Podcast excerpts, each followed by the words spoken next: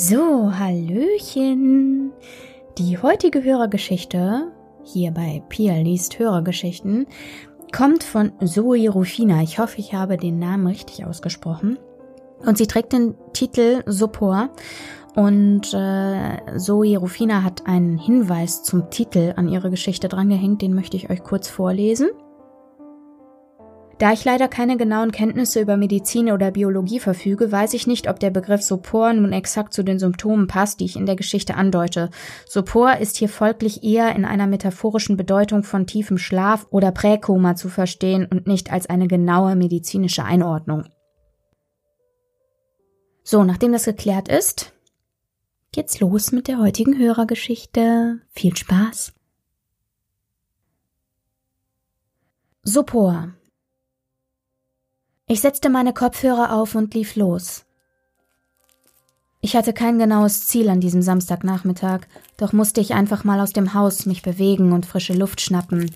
Dabei hätte ich mir jedoch wohl keinen besseren Tag aussuchen können.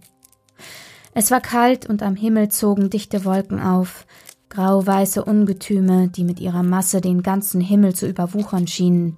Wie eine tiefliegende Decke pressten sie sich an den Horizont, sperrten die Erde in undurchsichtigen Nebel ein.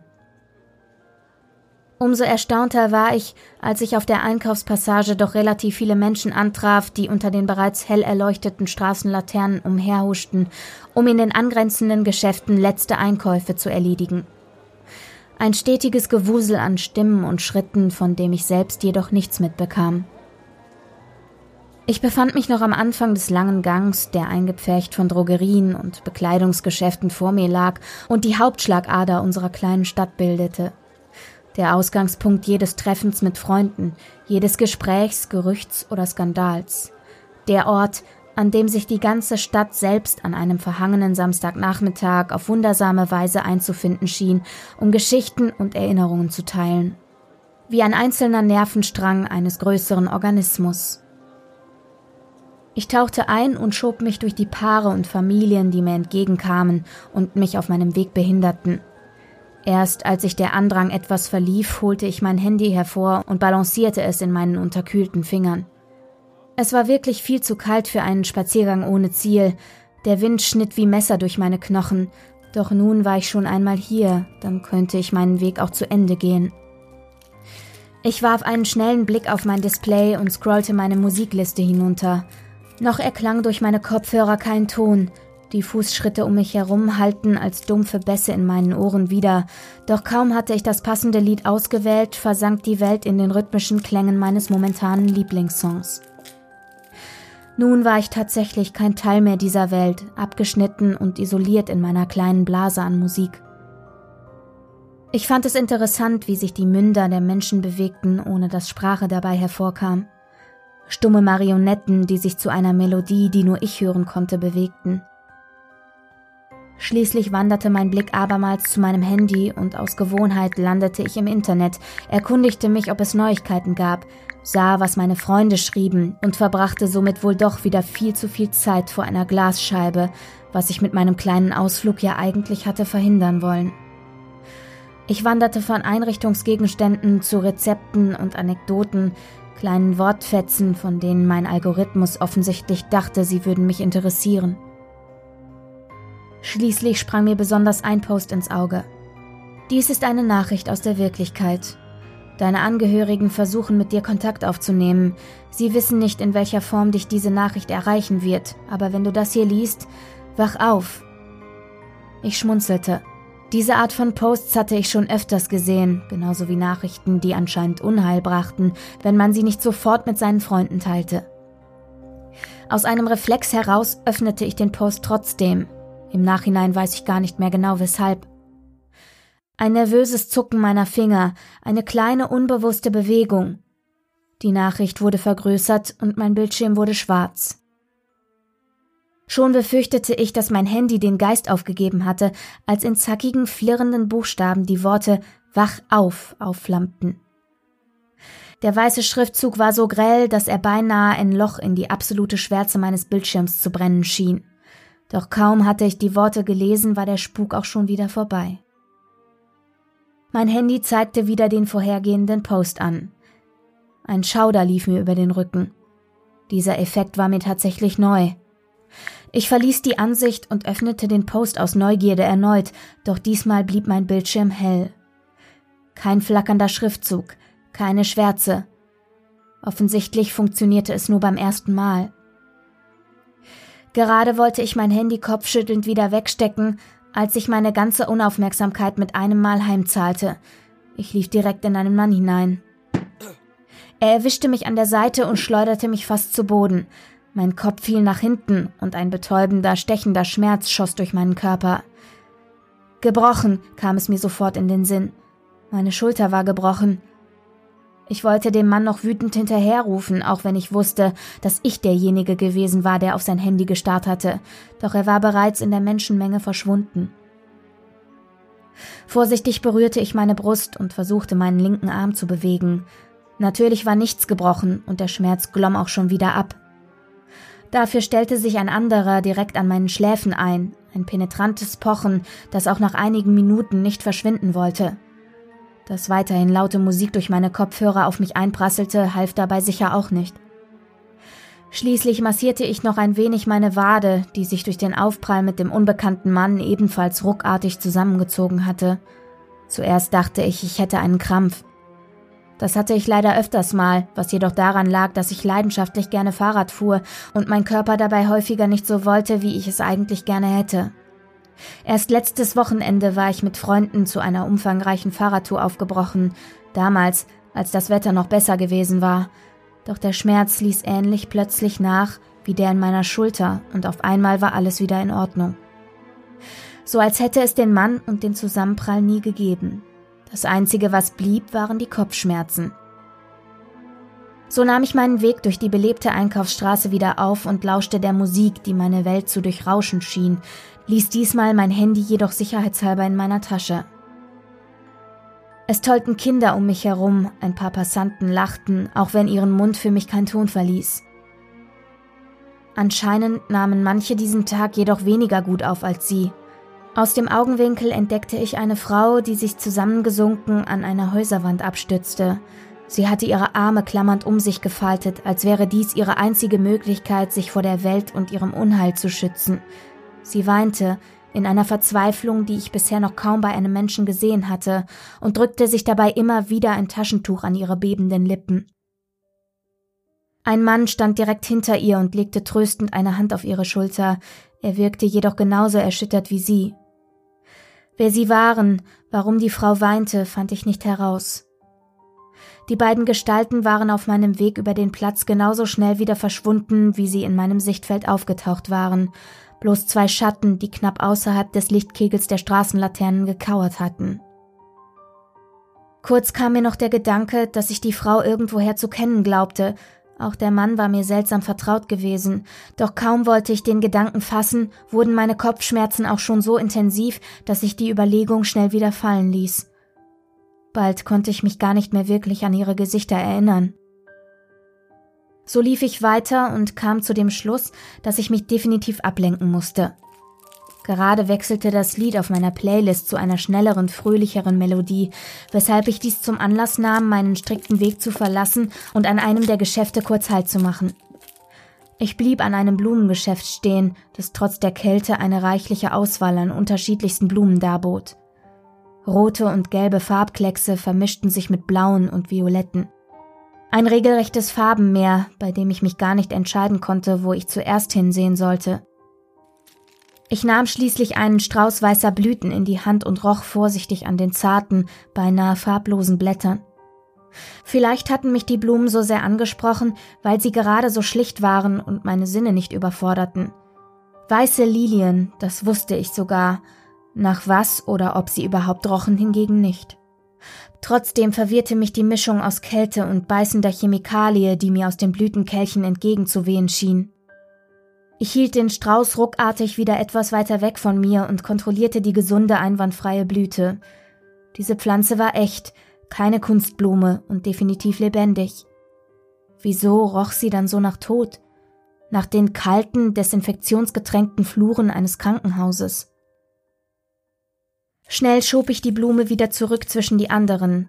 Irgendetwas stimmte heute nicht. Mit mir, mit meiner Umwelt. Ich wusste es nicht. Heute war einfach ein komischer Tag. Doch ich wollte nicht weiter darüber nachdenken, den pochenden Schmerz in meinem Kopf nicht weitere Nahrung geben. Ich wollte, nein, ich sollte einfach nur auf meinen Weg zurückkehren. So verließ ich den Blumenstand und fing an, wieder unbeirrt weiterzulaufen, durch den Wind, durch die Kälte und vor allem durch die Menschenmenge.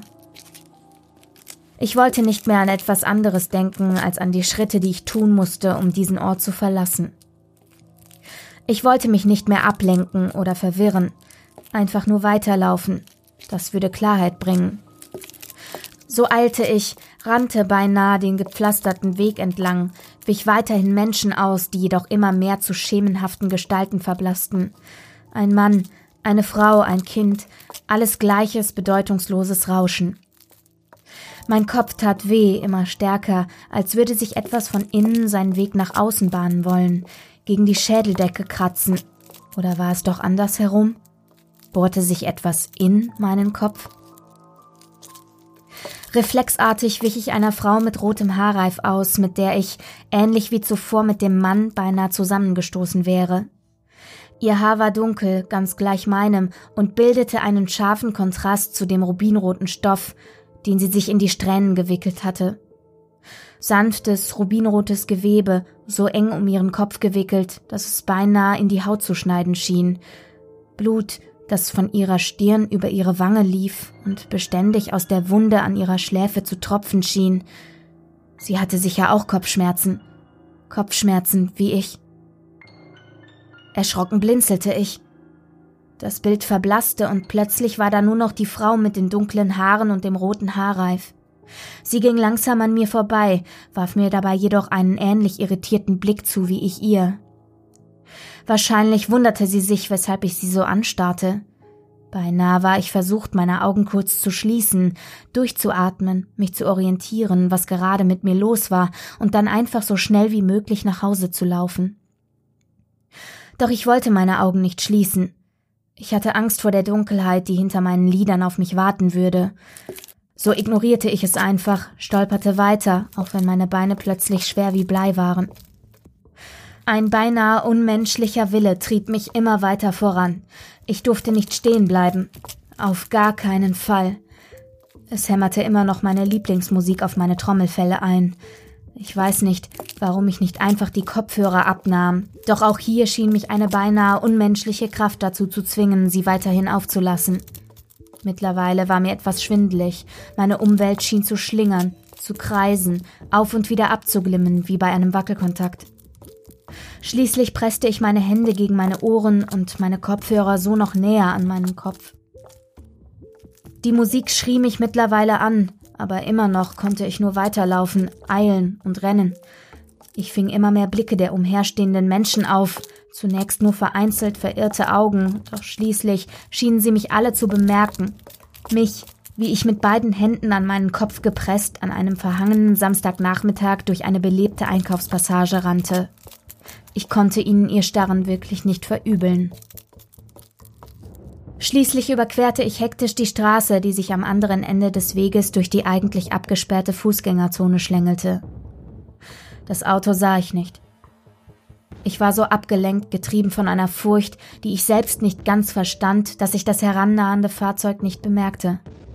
Es raste mit einem Lärm, den ich aufgrund der Musik nicht hörte, direkt auf mich zu und stoppte dann. Eine Familie stieg aus, sie lächelten. Meine Beine zitterten. Ein Fahrradfahrer raste nur knapp an mir vorbei. Schwer atmend blieb ich stehen. Verwirrt und panisch blickte ich mich um, ich war immer noch auf der Einkaufspassage, alles war ganz normal, die Musik spielte in meinen Ohren und das Auto hatte geparkt. Die Familie war in der Menschenmenge verschwunden, so wie der Fahrradfahrer. Der Schreck war vorbei. Blinzelnd starrte ich meine zitternden Hände an und schließlich den Boden, auf dem ich lief. Er zeigte immer noch die gleichen beigen Pflastersteine wie zu Beginn der Fußgängerzone, Natürlich tat er das. Es gab in dieser Passage überhaupt keine Straße, die hindurchführte, und es hatte sie auch nie gegeben.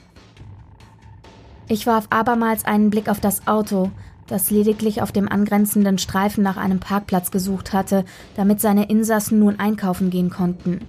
Es war alles normal und logisch, alles ergab einen Sinn, und trotzdem schien mich etwas an der Reihenfolge zu stören. Auto, Fahrrad, Familie, Aussteigen, Rasen, Stoppen. Ich versuchte es noch einmal. Rasen, Aussteigen, Fahrrad, Stoppen, Auto, Familie. Nein, das passte nicht. Irgendetwas passte nicht. Doch ich konnte nicht herausfinden, was. Abermals lief ich weiter, meine Beine schienen förmlich nach vorne gezogen zu werden, auch wenn ich selbst gar nicht mehr konnte. Ich war so müde und erschöpft, ich wollte nur noch schlafen. Fahrrad, Auto, Lächeln, Rasen, Familie, Aussteigen, Parken. Meine Kleidung fühlte sich seltsam klamm an, presste sich viel zu eng an meinen Körper, und das Atmen fiel mir schwer. Mir war so entsetzlich kalt. Lächeln, Rasen, Stoppen, Familie, Fahrrad, Auto, Parken. Ich konnte die umliegenden Geschäfte gar nicht mehr wirklich erkennen. Sie schienen irgendwie in sich zusammenzufallen, zu zerbröseln, zu verblassen, bis dort, wo sie vorher gestanden hatten, nur noch Lücken klafften. Parken, Auto, Familie, Stoppen, Lächeln, Fahrrad. Wie war ich eigentlich hierher gekommen? Was hatte ich gewollt? Wo war ich? Konnte ich noch weitergehen? Fahrrad, Auto, Rasen, Familie, Lächeln, Auto, Rasen, Fahrrad, Auto, Parken, Stopp. Ich blieb stehen. Eine eisige Gewissheit überkam mich. Plötzlich tat mein Kopf nicht mehr weh, meine Schulter oder mein Bein. Plötzlich war ich fast beängstigend ruhig. Ich wusste jetzt, was mich an den Worten gestört hatte. Stopp. Das Auto hatte nicht gestoppt. Es war weitergefahren und hatte den Fahrradfahrer erwischt. Erst dann war die Familie ausgestiegen. Ich atmete tief durch, kämpfte gegen den Druck auf meiner Brust und zog schließlich meine Kopfhörer aus. Die laute Musik, die mich zuvor von meiner Umgebung abgeschnitten hatte, verstummte. Plötzlich war alles still. Nein, nicht bloß still. Leer. Kein einziges Geräusch war mehr zu hören, kein Vogelgezwitscher, kein Stimmengewirr, keine Fußschritte. Es war so leer, dass ich das Klopfen meines eigenen Herzens hören konnte. Mechanisch drehte ich mich um. Ich war am Ende meines Weges, von hier aus wusste ich nicht weiter. Ich hatte die Einkaufspassage komplett durchquert, sie lag hinter mir. Und doch wagte ich einen Blick zurück. Sie starrten mich alle an, mit großen, ausdruckslosen Augen und leerer Miene. Jeder Mensch, dem ich zuvor ausgewichen war, den ich überholt oder an dem ich mich vorbeigedrängt hatte, war nun hier vereint. Sie standen ganz still, nichts mehr war von dem hektischen Treiben zu sehen, das sich zuvor zu den Klängen meiner Musik abgespielt hatte. So als hätten sie nur darauf gewartet, dass ich endlich verharrte, dass ich sie endlich hören konnte. Die Straßenlaternen flackerten, tauchten meine Umgebung in beinahe stroboskopartiges Licht. Sie glommen im Takt meines Herzens. Und dann erhob sich ein Raunen aus der Menge, zunächst leise, nicht mehr als ein Flüstern, doch schließlich so penetrant und kreischend, dass es förmlich auf mich einstach. Wach auf! schrien sie. Wach auf! Liebe Zoe Rufina, Dankeschön für deine tolle Hörergeschichte. Falls ihr mir auch Hörergeschichten schicken wollt, könnt ihr das sehr gerne tun. Das könnt ihr machen bei Instagram. Dort heiße ich pia.liest oder per E-Mail an kontakt.pia-liest.de. Ich freue mich sehr auf eure Zuschriften. Ich freue mich immer sehr, eure Geschichten zu lesen. Auch heute hat es mir wieder sehr viel Spaß gemacht. Und äh, ja, ansonsten wünsche ich euch eine super gute Woche und wir hören uns am Samstag wieder. Bis dahin.